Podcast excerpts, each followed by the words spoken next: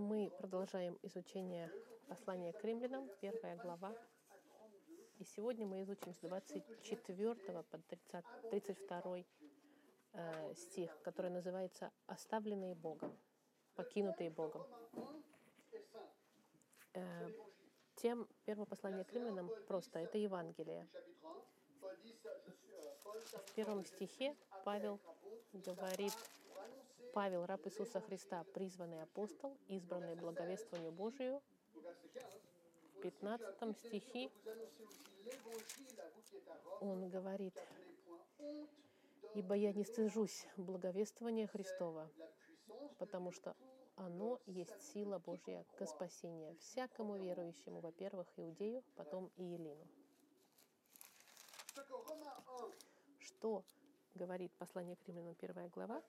И утверждает, что Бог дает бесплатное спасение во Христе Иисусе любому верующему, но, но что большинство людей не хотят и отвергают Евангелие.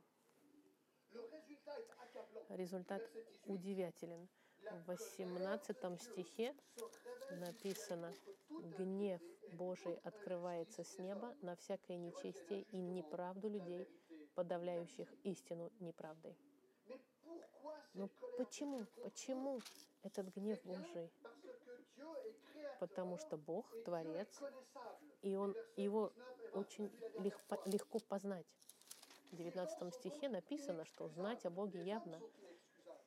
И эти люди, безответ, люди безответны тогда, но еще хуже, люди не только решили отвергнуть Господа и не прославили Его, в 20, 21 стихе. Не познав Бога, не прославили Его и не возблагодарили, но еще хуже. Они заменили Бога идолами в 23 стихе. И 22 стих, он как бы резюме сумасшествия этого выбора. Называя себя мудрыми, обезумели. Люди поменяли славу Господа на все, все, что не имело общего с Богом, и стали сумасшедшими, безумными. Цель стихов, которых мы сегодня изучим, с 24 по 32, вот какой. Он напоминает людям, что если они решают отвергнуть Господа и Евангелие сознательно, тогда Бог оставляет их навсегда. Да, и это так и есть. Бог их будет судить тем, что Он их оставит, покинет, и Он уберет свои моральные ограничения и позволит им развивать их грехи неизбежно в их жизни по спирали ужасной, моральной, спускающейся вниз и самоуничтожающей их. И результатом мы с вами увидим сегодня. Это совсем некрасиво, когда Бог оставляет. Мы зачитаем с 24 по 32 стих, и я привлеку ваше внимание на три фразы, которые повторены несколько раз. Бог предал. 24, 26 и 28. Обратите внимание, Бог предал их. Угу. Читаем. Первое послание к римлянам, первая глава, 24 стих. «То и предал их Бог в похотях сердец их, нечистоте, что они сквернили сами свои тела. Они заменили истину Божью ложью и поклонялись и служили творению вместо Творца, который благословен во веки. Аминь. Потому предал их Бог постыдным страстям. Женщины их заменили естественное употребление противоестественным, подобно и мужчины, оставив естественное употребление женского пола, разжигались похотью друг на друга, мужчины на мужчинах, делая срам и получая в самих себе должное возмездие за свое заблуждение. И как они не заботились иметь Бога в разуме, то предал их Бог превратному уму делать непотребство, так что они исполнены всякой неправды, блуда, лукавства, корыстолюбия, злобы, исполнены зависти, убийства, распри, обмана, злонравия, злоречивы, клеветники, богоненавистники, обидчики, самохвалы, горды, изобретательны на зло, непослушны родителям, безрассудны, вероломны, нелюбовны, непримиримы, немилостивы. Они знают праведный суд Божий, что делающие такие дела достойны смерти. Однако не только их делают, но и делающих одобряют. 32 стих, на этом мы останавливаемся на сегодняшнем изучении.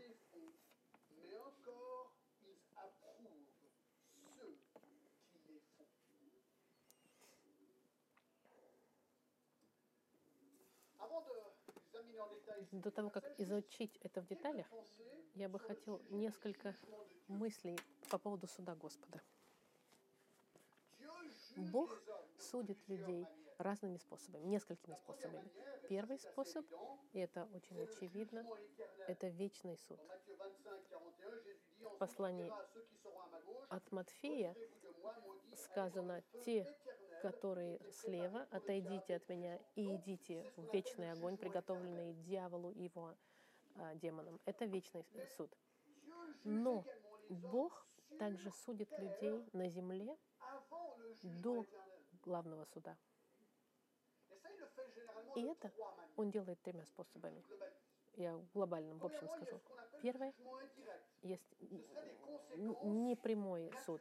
Это натуральные последствия неправильных решений. Например, ты пьешь, быстро едешь, попадаешь в опалию, в аварию попадаешь и парализован. Это непрямой суд, скажем так. Через катастрофы натуральные, через несчастные случаи, через болезни мы живем в проклятом мире. И это напоминание о том, что на, награда, оплата за грех — это смерть. Это, это не прямой суд. Дальше есть прямой суд. Есть много примеров Библии. Например, потоп. Потоп был прямой, прямой суд. Или десять язв против фараона и Египта. Это был прямой суд против фараона от Бога. Есть, есть вечный суд, непрямой суд, прямой суд. И четвертый, то, что мы увидим сегодня, есть так называется суд предания. Суд, когда предают людей. Господь предает, имеется в виду, оставляет.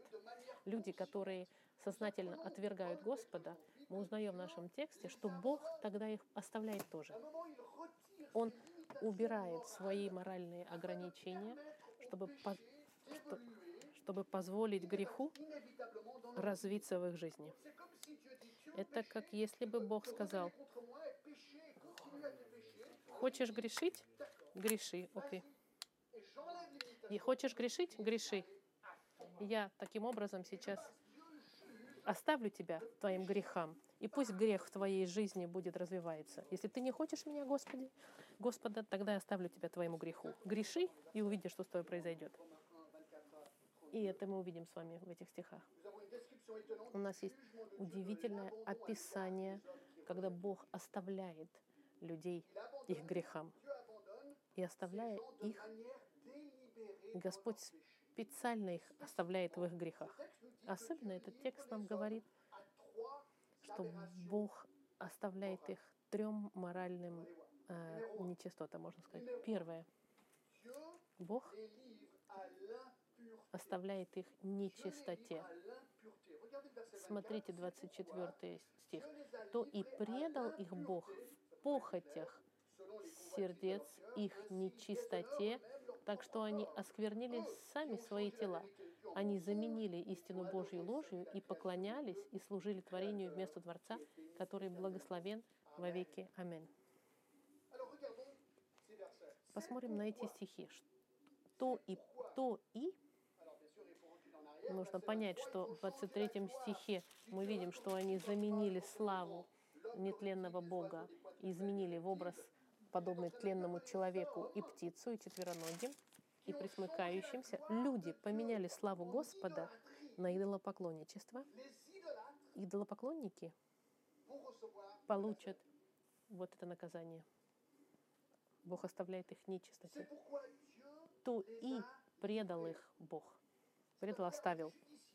Это, это термин предать не в, не, не, в, не в смысле предательства, а в смысле оставлять. Предавать, оставлять. И этот термин также используется в послании к Коринфянам, когда Павел говорит, «И если я раздам все имение мое и отдам тело мое на сожжение», э, в послании к Коринфянам Павел говорит, «отдавать, предавать, оставлять». Это как бы оставлять. В общем, параллель слову «предать» в данном случае, что Бог их предал, это оставил Бог их, доставил их, отпустил их. В послании к Ефесянам это слово используется Христа, который отдал себя на смерть. Иисус сказал, я пошел на, хре- на крест и предал себя на, на, на крест.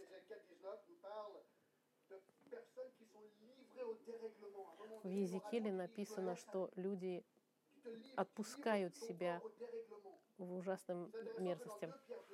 Интересно, что в послании к Петру, в послании в Петру, он описывает э, тех, кто брошены в, в ад. В общем, это слово, что Бог предал, Бог бросил, Бог оставил. Но, но суд, который Бог описывает здесь, это не, не, не активное излияние его гнева. Нет. Здесь это просто Бог сдерживает себя и отпускает их, оставляет, уходит из жизни этих людей. Бог оставляет человека, вернее, чтобы оставить человека делать то, что он хочет, чтобы он пошел в глубину своего греха, и Господь его не останавливает, не, не сдерживает его. Господь оставляет их грешить и, и запутаться самих в ошибках своих грехах, грехов. Они как бы в грязи своих грехов, и Бог позволяет им оставляться и путаться, и тонуть в грязи своих грехов. И мы знаем, потому что грех сам по себе человека не удовлетворяет. Помните? Эти люди, они будут все больше и больше отдаваться этим грехам. И рано или поздно себя уничтожат полностью.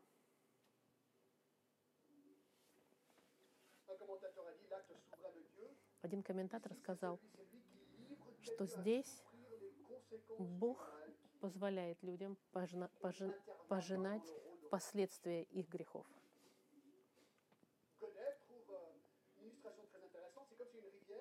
Я, мне нравится э, интересная иллюстрация. Представьте, что, что рек- по реке плывет э, корабль, и капитан удерживает, скажем, Бог держит этот корабль и не дает ему быть унесенным течением. Но в один момент Бог оставляет, отпускает кораблик, и кораблик унесен по течению.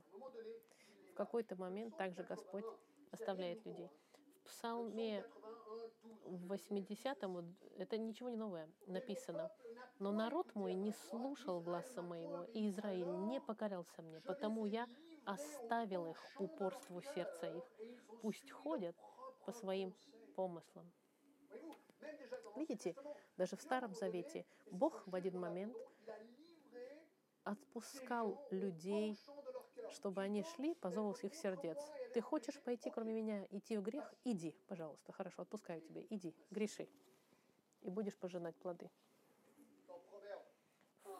В притчах Соломона 1.31 сказано, «Зато и будут они вкушать от плодов путей своих и насыщаться от помыслов их».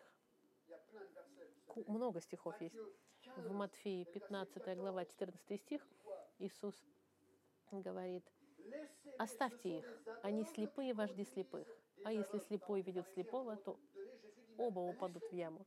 Иисус говорит по поводу фарисеев, да оставьте их, они хотят следовать за их ошибками, оставьте их, пусть следуют. Очень много стихов в Библии говорят об том, что Господь судит людей, оставляя их. Какое первое деяние, оставля... а когда Господь оставляет? Ох, оставляет их нечистоте в 24 стихе. И это очень сильная фраза.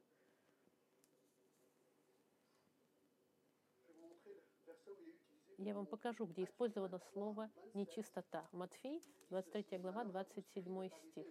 «Горе вам, книжники и фарисеи, лицемеры, что уподобляетесь окрашенным гробам, которые снаружи кажутся красивыми, а внутри полны костей мертвых и всякой нечистоты». Это то же самое слово «нечистота». Это слово описывает остаток разлагающейся тела похороненного.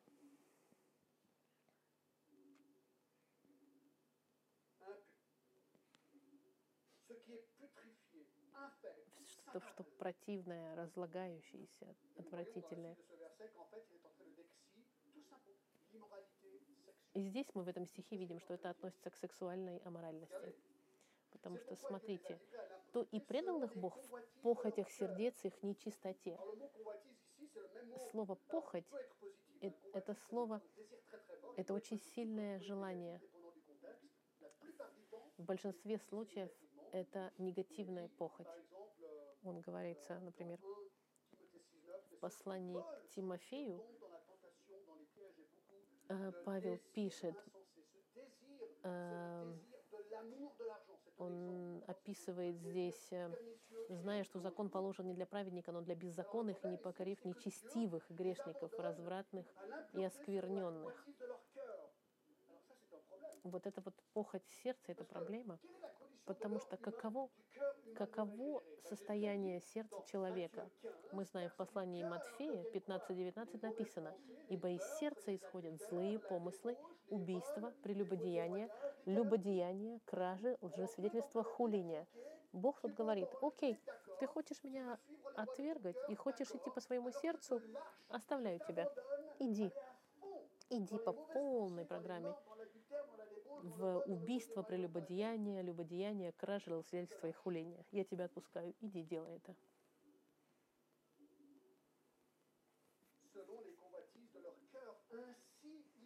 в похотях сердец их нечистоте, так что они сквернили сами свои тела. Видите, как интересно? Здесь осквернить свои тела ужасные. Это все исходит из ужасных похотей сердец, где тело делает то, что хочет твое сердце.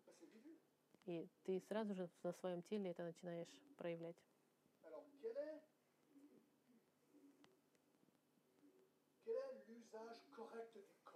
Какое правильное использование тела?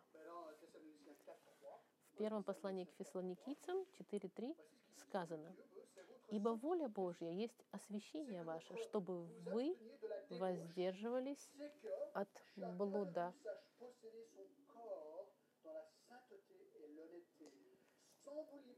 чтобы вы воздерживались, чтобы вы воздерживались от блуда,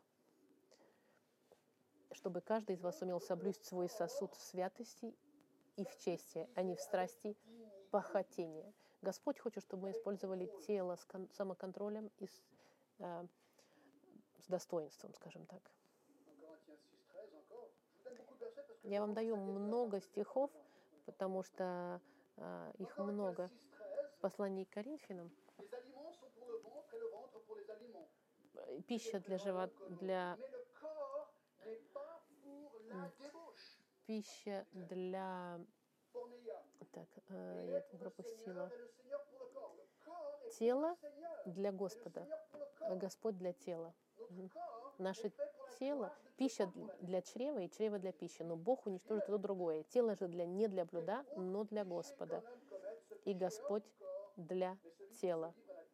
Тот, кто совершает другие грехи, грешит вне тела, но тот, кто подвергается сексуальным похотям, грешит против своего собственного тела. Разве вы не знаете, что тело — это храм Духа Святого?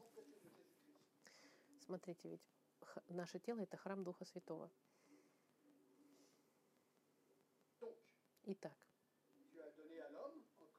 Бог дал человеку тело для достойного использования, чтобы славить Господа. И мы давайте поговорим в данной ситуации никого не шокирует, но посмотрим, потому как в контексте это говорится о сексуальном использовании. Давайте посмотрим, как Библия описывает сексуальное использование тела. Есть один э, стих, который очень хорошо это описывает. Послание к евреям, 13 глава, 4, 4 стих. Что они пишут? Вот цель тела в сексуальном плане.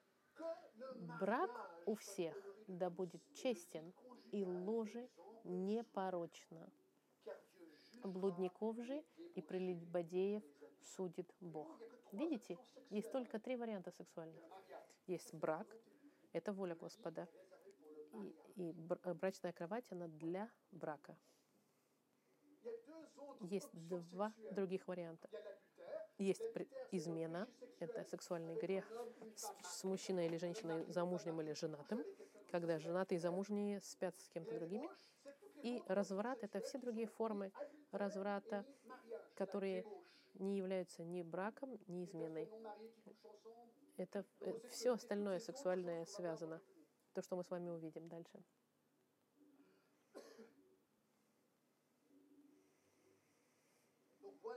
Вот план Господа для сексуальности тела в, в, контексте брака. Мы видим, что из-за из-за идолопоклонничества Господь предал их похотям сердец, и люди стали, и люди стали э, извращаться сексуально и сделать это нормой. Вернемся к римлянам, 25 стих. Он здесь объясняет, почему суд. Они заменили истину Божью ложью и поклонялись и служили творению вместо Творца, который благословен во веки. Аминь. Он говорит об этих людях, которые оставили Бога. Этих людях, которые поменяли лу, истину ложью. На прошлой неделе мы с вами видели, Бог, Он Творец. Они сказали, нет, я буду верить в ложь, во что-то другое, а не в Бога. Я стану идолопоклонником. И мы видим в 25 стихе, «А, они поклонялись, служили творению вместо Творца. Люди решили прославить человека вместо Бога. Бог сотворил дерево, человек взял это дерево, из него сделал статуэтку, иконку и начал ему молиться. И это такая странная логика. Но здесь он говорит, что и в конце 25 стиха, что служили творению вместо Творца, который благословен во веки. Аминь. Здесь Павел прославляет. Он просто, обеск... он просто в шоке, что человек решает прославлять людей, животных и какие-нибудь творения вместо Бога, который единственный заслуживает прославления. И таким образом он говорит, аминь, да будет так. Он не понимает, как человек может заменить настоящего Творца на, какой-то, на какой-то объект. Он не понимает.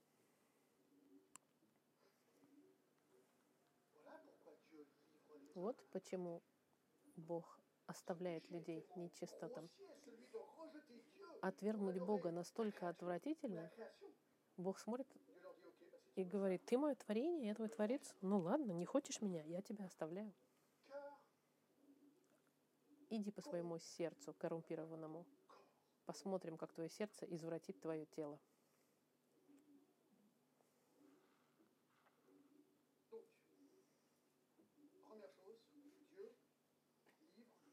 Первое.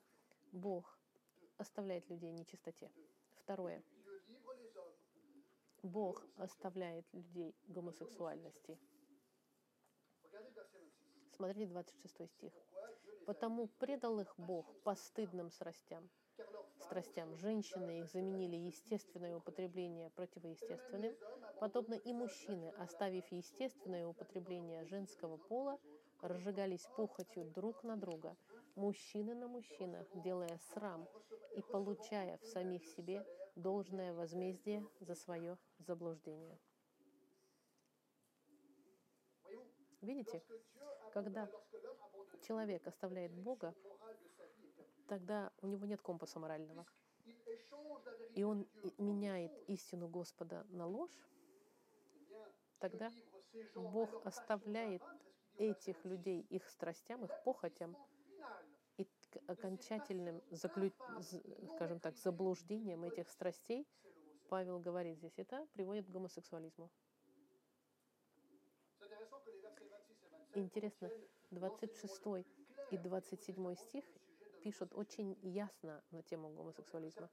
Хотя некоторые комментаторы пытаются каким-нибудь образом стереть смысл этих стихов и говорят, нет, это не говорит о гомосексуализме. Честно, нужно гимнастику делать, чтобы не видеть, что здесь, о чем здесь говорится. Возлюбленные, нет других способов читать эти стихи, кроме как так, как тут написано. И, и при, читая их, приходишь к заключению, о чем они говорят. И хочу вам сказать, что гомосексуализм это не новый феномен. Во времена Павла она была, гомосексуализм был очень распространен. Один комментатор вот что сказал, что 14 из 15 первых римских императоров были гомосексуализмами. Теперь хочу вам сказать, в этом стихе осужден ли гомосексуализм особым образом? Давайте я вам просто зачитаю в контексте интересные вещи. Смотрите, мы говорим о нечистоте, в 24 стихе они оскверняют сами свои тела. В этом контексте мы видим осквернение тела. А в 26 стихе «поэтому предал их Бог постыдным страстям». И то, что следует, описывается постыдным.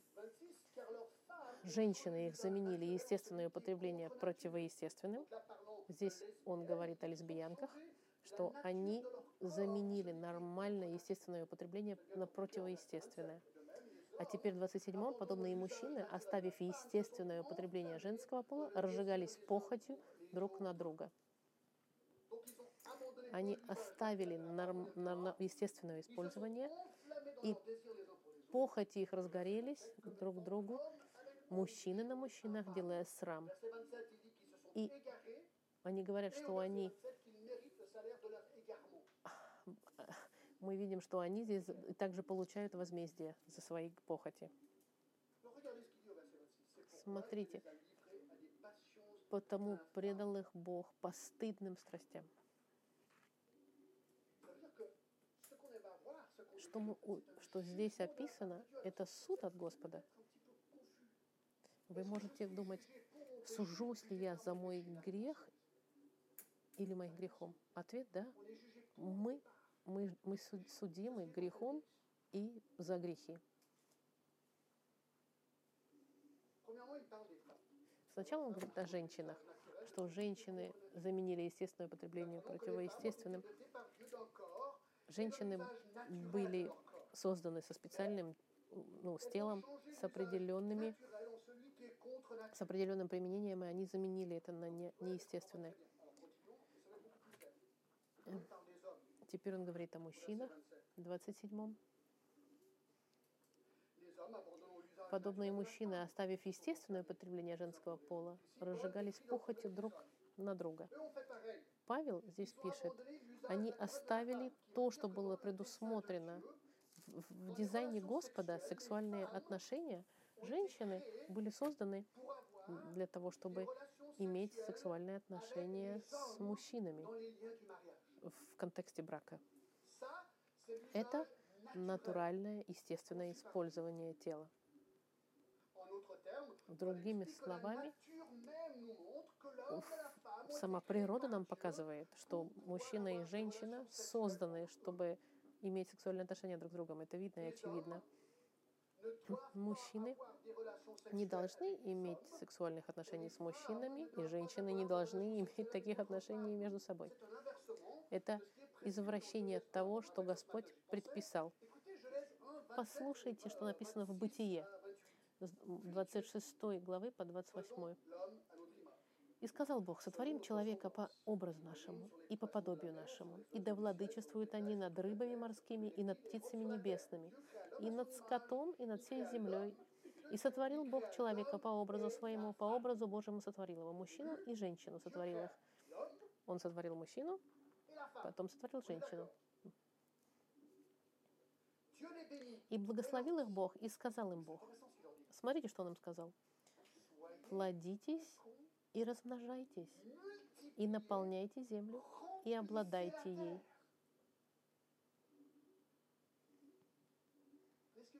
Что он им говорит? Он им говорит, плодитесь и размножайтесь, и наполняйте землю. Он говорит, делайте детей. Вот что он им говорит. Делайте детей и делайте их много. Вот что говорит Господь. И наполняйте землю.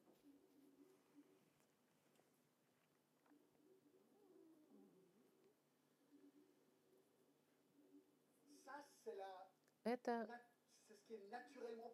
это то, что предписано Богом нормально. Два, человека, два мужчины вместе не могут сделать ребенка. И это невозможно. Или две женщины. Это уже понятно.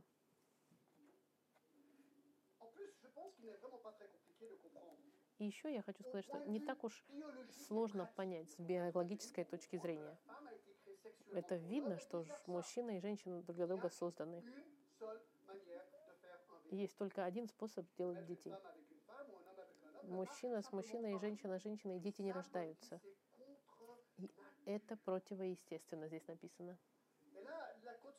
И здесь продолжение стиха пишет, что нет никакого сомнения, что и мужчины, оставив употребление женщин, разжигались похотью друг на друга, мужчины на мужчинах, делая срам.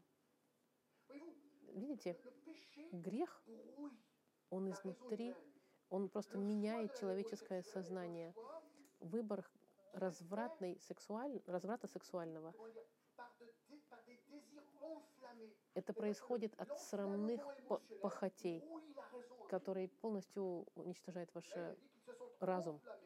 Они возгорались, и слово, оно как раз и говорит, allumé. разгораться. Этот огонь загорелся, и вы знаете, как он быстро загорается. Эти страсти похотливые. Proverbe 7, 22. И я подумал о притче Соломона, когда молодой парень, который соблазняем проституткой. Он на улице, он видит, и ему немножко страшно, он говорит, идти, не идти, не идти, не идти, идти, не идти. Мы чувствуем у него, что у него происходит борьба с его похотью, сексуальным желанием. И, и стих 22 очень хорошо описывает. Тот час он, тот час. Он пошел за нею, как вол идет на убой, и как пес на цепь, и как олень на выстрел. И интересно, что сексуальный вот этот дебош, можно сказать, когда его не контролируешь, он становится сумасшедшим. Он становится настолько сумасшедшим, что человек отпускает себя и даже не думать потом о последствиях. Потому что в один момент единственное, что они хотят, это удовлетворить свою сексуальную похоть.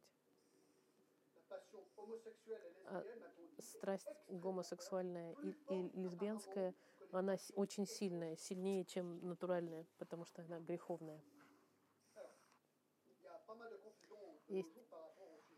Есть много разговоров на эту тему на нашу сегодня, нашем сегодняшнем дне, и Библия на эту тему не молчит. Я хочу, пойдемте с вами вместе в, к Левит, в книгу к Левитам. Первая закладка, Левит, 18 глава. Lévitique 18, 18 глава, 22 стих. Левит, чтобы быть уверенными, Старый и Новый Завет.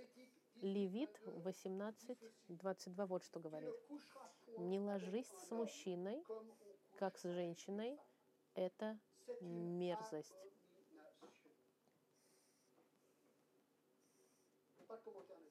Нету комментариев, так понятно. 20 et le verset 13. В 20 главе, в 13 стихе написано, 20 глава Левит, если кто ляжет с мужчиной, как с женщиной, то оба они сделались мерзость, да будут преданы смерти, кровь их на них. Тоже ясно.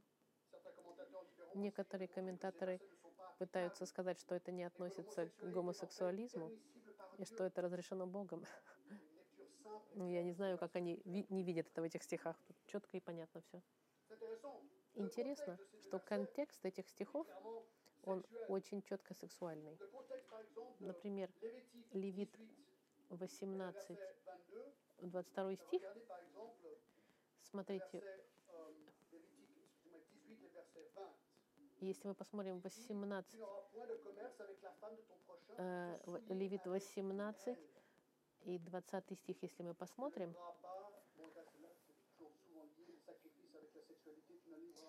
А, написано, с женой ближнего твоего не ложись, чтобы излить семя и оскверниться с нею. Из детей твоих не отдавай на служение Молоху и не бесчести имени твоего. Не ложись с мужчиной и ни с каким скотом не ложись, чтобы излить и оскверниться от него. И женщина не должна становиться перед скотом для совокупления с ним. Это гнусно. Не оск- Это шокирует, но это Библия. Это все в контексте секс- сексуального извращения. В Левите 20, 20 глава, контекст 10, si un 10 стиху. «Если кто будет прелюбодействовать женой замужней, если кто будет прелюбодействовать женой ближнего своего, да будут преданы смерти или прелюбодей и прелюбодейка».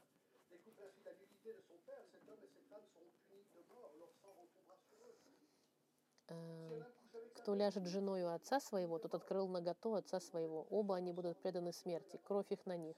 Если кто ляжет с невесткой своей, то оба они будут преданы смерти. Мерзость они сделали. Если кто ляжет с мужчиной, как женщиной, то оба они сделали мерзость. Да будут преданы смерти. Кровь их на них. Если кто, эм, кто сместится со скотиной, того предать смерти, и скотину убейте. Видите? Все эти грехи называются мерзостью здесь. Не только гомосексуализм. Здесь все это написано мерзостью. Мы не можем сказать, что гомосексуализм какой-то отдельный. Он вместе со всеми этими мерзкими грехами перед Богом. Пойдемте теперь в Бытие. Первая книга Библии. Бытие, 18 глава. Мгм. Genèse 18, 18 Sodome et Gomorrhe. глава – это история э, Содома и Гоморы. И в 20 стихе «И сказал Господь, Вопль Содомский и Гоморский велик он, и грех их тяжен он весьма. Сойду и посмотрю, точно ли они поступают так, каков вопль на них, восходящий ко мне. Грех Содома описывается как очень э, сильный грех, великий. Dans le chapitre 19, История verset 14, в 19 главе, помните, что это история, два 20, ангела приходят в гости к Лоту, это ангелы. Они- Так, это он зачитывает, он зачитывает э, бытие. Так, секунду я. И пришлите два ангела в Содом вечером, когда Лот сидел у ворот э, Содома, 19 глава. Лот увидел их и встал, чтобы встретить их и поклониться лицом до земли. И сказал, государи мои, зайдите в дом раба вашего и ночуйте, и умойте ноги ваши, и встаньте поутру, и пойдете в путь свой. Это ангелы в форме людей. Ils n'étaient pas encore couchés, verset 4, que Э, Дальше, в четвертом стихе. «Еще не легли они спать, как городские жители содомляне, от молодого до старого. Весь город, со всех концов города окружили дом и вызвали Лота и говорили ему, где люди, пришедшие к тебе на ночь? Выведи их к нам, мы познаем их». Лот вышел к ним ко входу и запер за собой дверь и сказал, «Братья мои, не делайте зла. Вот у меня две дочери, которые не познали мужа». Это интересно, что он тут. «Мои дочери не познали мужа. Лучше я выведу их к вам, делайте с ними что вам угодно, только людям всем не делайте ничего, так как они пришли под кров дом. Но они сказали, пойди отсюда. И сказали, вот пришелец и хочет судить, теперь мы хуже поступим с тобой, нежели с ними. И очень приступали к человеку всему, к Лоту, и подошли, чтобы выломать дверь. Тогда мужи те, ангелы имеется в виду, простерли руки свои и ввели Лота в себе в дом, и дверь заперли. И смотрите, в 11 стихе, «А людей, бывших при входе в дом, поразили слепотою, от малого до большого, так что они измучились, искав входа».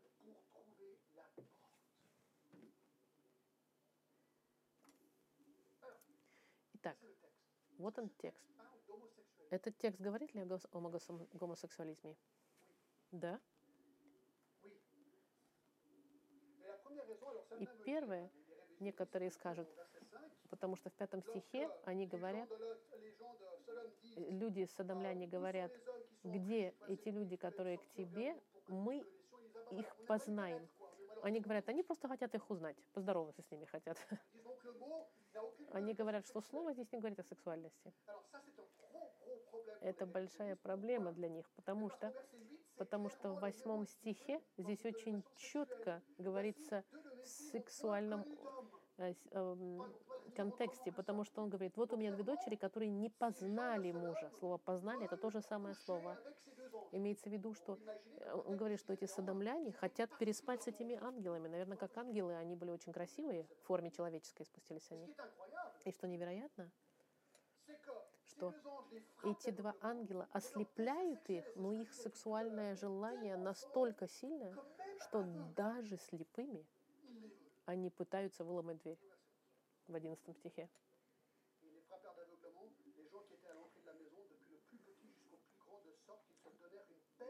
А людей, бывших при входе в дом, поразили слепотой от малого до большого, так что они измучились, искав входа. И есть другая причина, что этот текст говорит о гомосексуальности, потому что даже в наши дни сегодня, в, дикци- в словаре или в языке современном, садомит, мы когда говорим с вами о садомитах, садом- садомия это современный текст, чтобы говорить о гомосексуализме, что даже неверующие смотрят на этот текст и понимают, что здесь говорится о гомосексуализме. regardez encore 2 Pierre 2, 6. Посмотрите теперь со мной э, второе послание к Петру. Я вам зачитаю.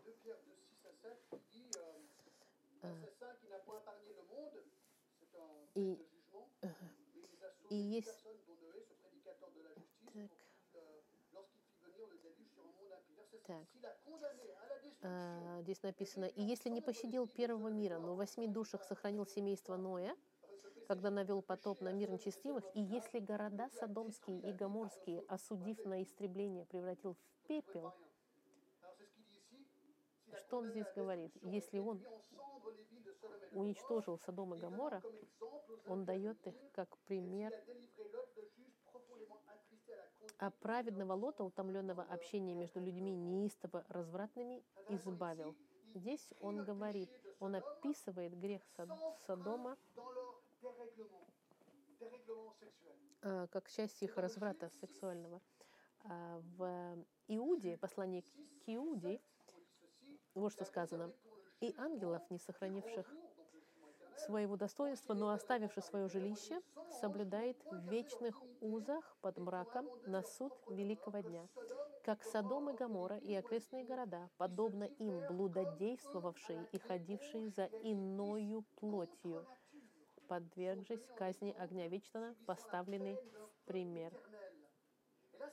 И здесь очень интересно, потому что фраза здесь написано «ходивший за иною плотью» — это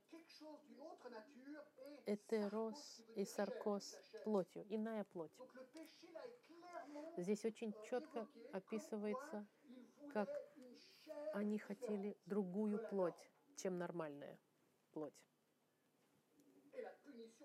И наказание очень сильное. Они подверглись казни огня вечного. А теперь посмотрим в послании Коринфянам, 6 глава, 9 по 10 стих. Я вам зачитаю. Здесь плохая новость и хорошая новость вместе. Если вы все впали в депрессию, мы быстро закончим. Смотрите. Послание к 1 Коринфянам, Corinthiens 6, первое послание. Или не знаете, что неправедные Царство Божие не наследуют? Не обманывайтесь, ни блудники, ни идолослужители, ни прелюбодеи, ни малакии, малакии это женоподобные, ни мужеложники, ни воры, ни лихаимцы, ни пьяницы, ни злоречивые, ни хищники. Царство Божье не наследует.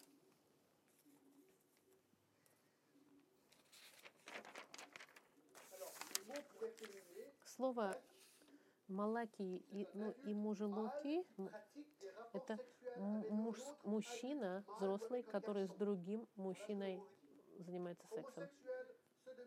Гомосексуаль, э, гомосексуаль, et пидорас называется. И это слово написано в том же самом контексте, как прелюбодей.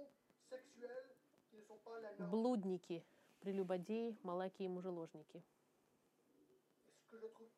И что очень интересно, что когда евреи в 2070 году, до Рождества Христова, переводили этот, этот текст, они использовали тот же термин, чтобы описать dans Lévitique 10, грех 22. э, гомосексуализма в Левите, который мы с вами читали. Даже греки в те времена поняли, что здесь, в послании к Коринфянах, 6, 6 глава, говорится о грехе гомосексуализма.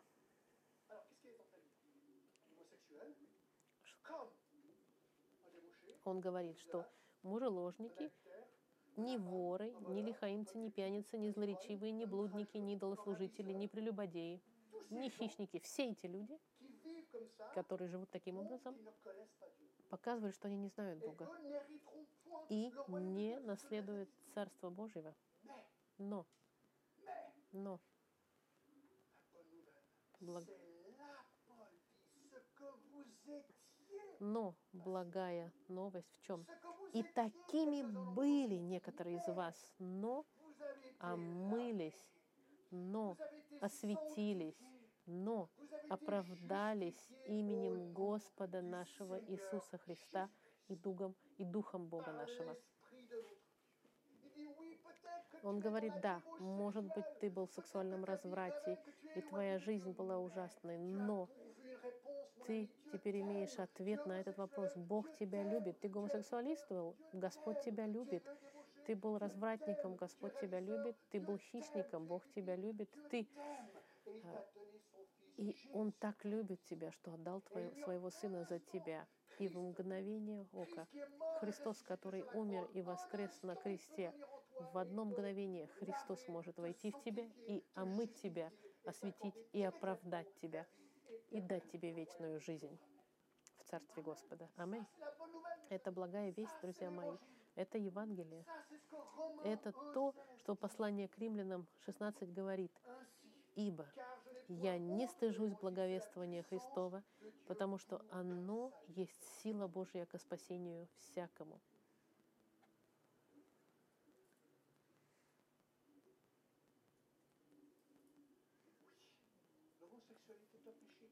Да, гомосексуализм это такой же грех, как и любой другой грех. Но мы можем быть прощены. Христос может изменить каждого из вас, из каждого человека. Некоторые задаются вопросом, рождаются ли люди гомосексуалистами. Все люди грешники и рождаются грешниками. И таким образом все люди сразу были загрязнены грехом. Мы рождаемся развратными и грешными. И manifeste противление Господу проявляется в нескольких грехах, во многих грехах. Развращ- раз- разврат, идолопоклонничество, измена. Малыш не может изменять, но сердце у него развратное.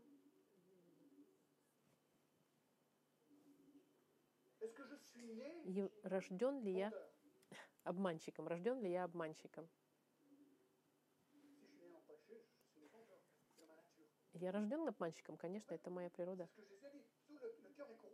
Потому что Иисус говорит, сердце, оно коррумпировано. Мы можем сказать, что мы все рождены развратными. У некоторых это проявляется в краже, во лжи, кто-то убивает, кто-то в грехах сексуальных утопает. Но никто не становится больше гомосексуализмом, чем становится больше ложь- обманщиком. По-любому. Все это грехи, и единственное решение любому греху – это Иисус Христос, который может полностью изменить грехи ваши. Retournons à Romains 1. Вернемся к наше послание к римлянам, C'est pourquoi, verset 26, Dieu les a livrés 26 стих. Потому предал их Бог постыдным страстям. Женщины их заменили естественное употребление противоестественным. Подобные мужчины, оставив естественное употребление женского пола, разжигались похотью друг на друга. Мужчины на мужчинах, делая срам и получая в самих себе должное возмездие за свое заблуждение. У меня нет времени входить в детали здесь, но я на этой неделе читал некоторые артикли о последствиях гомосексуализма. Это ужасно на здоровье человека. В послании Галатах написано, не обманывайтесь, Бог поругаем не бывает. Что посеет человек, то и пожнет. У меня есть артикль, статья врача в Нью-Йорке, который сделал миллион, тысячи а, вскрытий гомосексуалистов. Я могу вам отправить, если вам это интересно. Это ужасно читать, что в их телах происходит. Когда он делал вскрытие мертвых гомосексуалистов, он видел ужасные последствия, что происходило с их телами. И он написал целую статью на эту тему. Какие ужасные, как над телом, как, какое издевательство над телом это.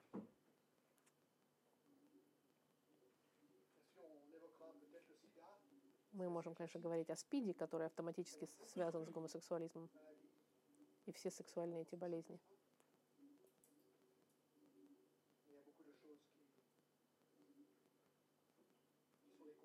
Но там, помимо этого, так много последствий для тела ужасных. Не только в физическом, но и в эмоциональном даже плане.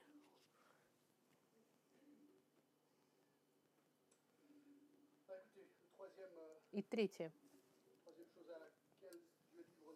чему Господь оставляет это, 28 стих. И как они не заботились иметь Бога в разуме, то предал их Бог превратному уму делать непотребство. Непотребство. Это непотребство. Смотрите, что написано здесь. Всегда проблема. Вы не хотите Бога знать? Пожалуйста, отпускаю вас. И здесь он их чему оставляет? Этим непотребством?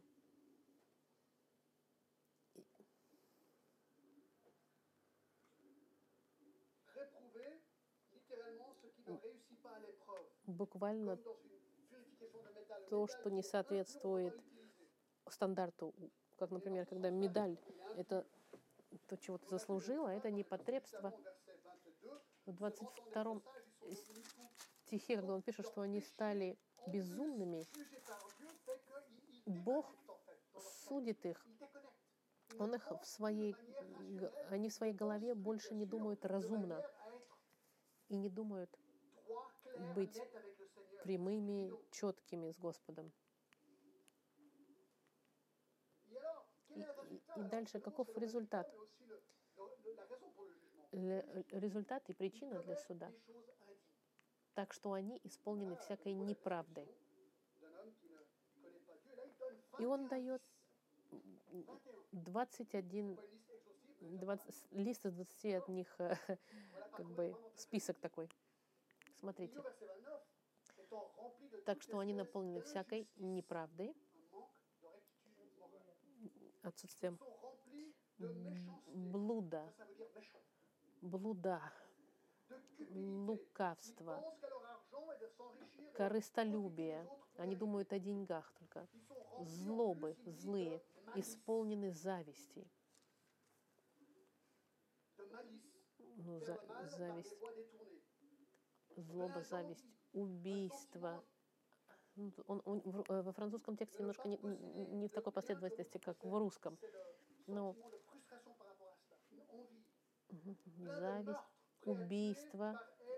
готовы de завистью убить, распри, обмана, злонравия, злоречивы, клеветники, клеветники, которые все время клевещут, так, злонравные, богоненавистники, обидчики, самохвалы, которые сами себя хвалят, горды, которые возвышены, из, изобретательны на зло, непослушны родителям, безрассудный, вероломный, нелюбовный, непримиримый, немилостивый.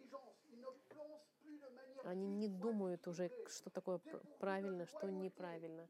Они не верны и, не, и, не, и они не, не исполняют своих обещаний больше. Непримиривы, не милостивы.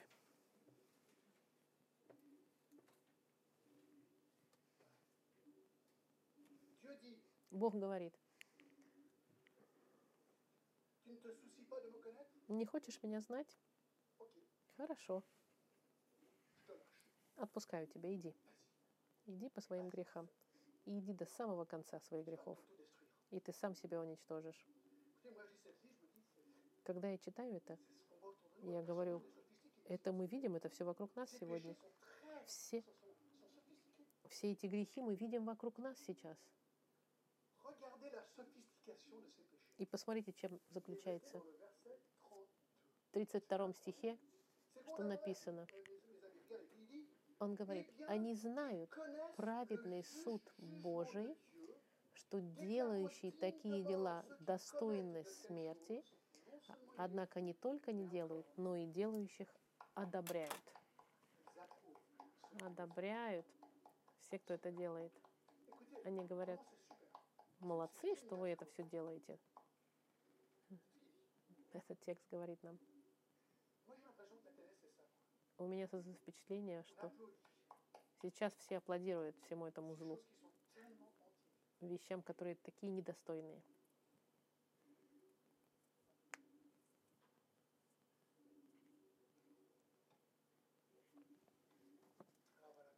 Друзья мои, вот так как Бог судит людей Verset 24, в жизни, Он их доставляет 26, нечистоте, их постыдным страстям и их непотребствам.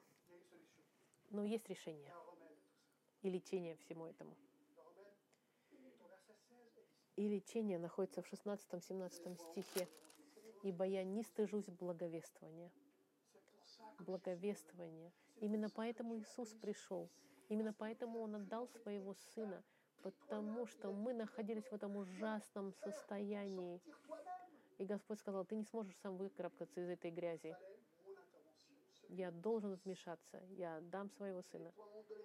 Я не стыжусь благовествования Христова, потому что оно есть сила. Божья к спасению. Бог хочет тебя спасти, прости, изменить.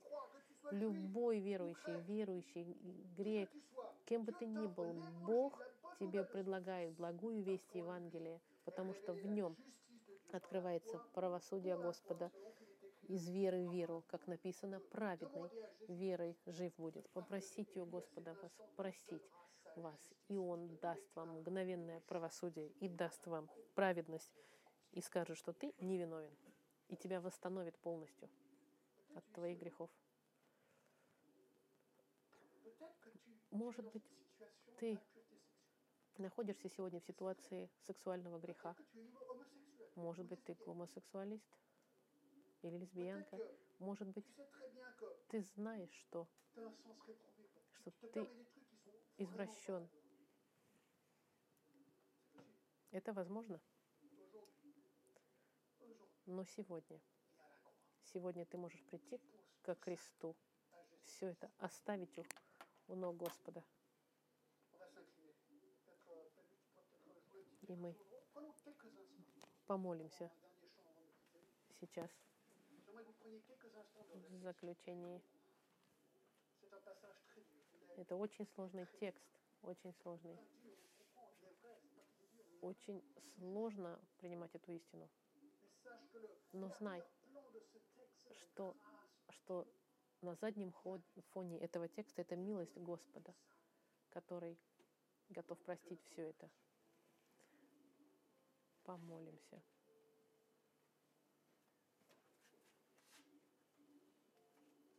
Каждый. Помолимся.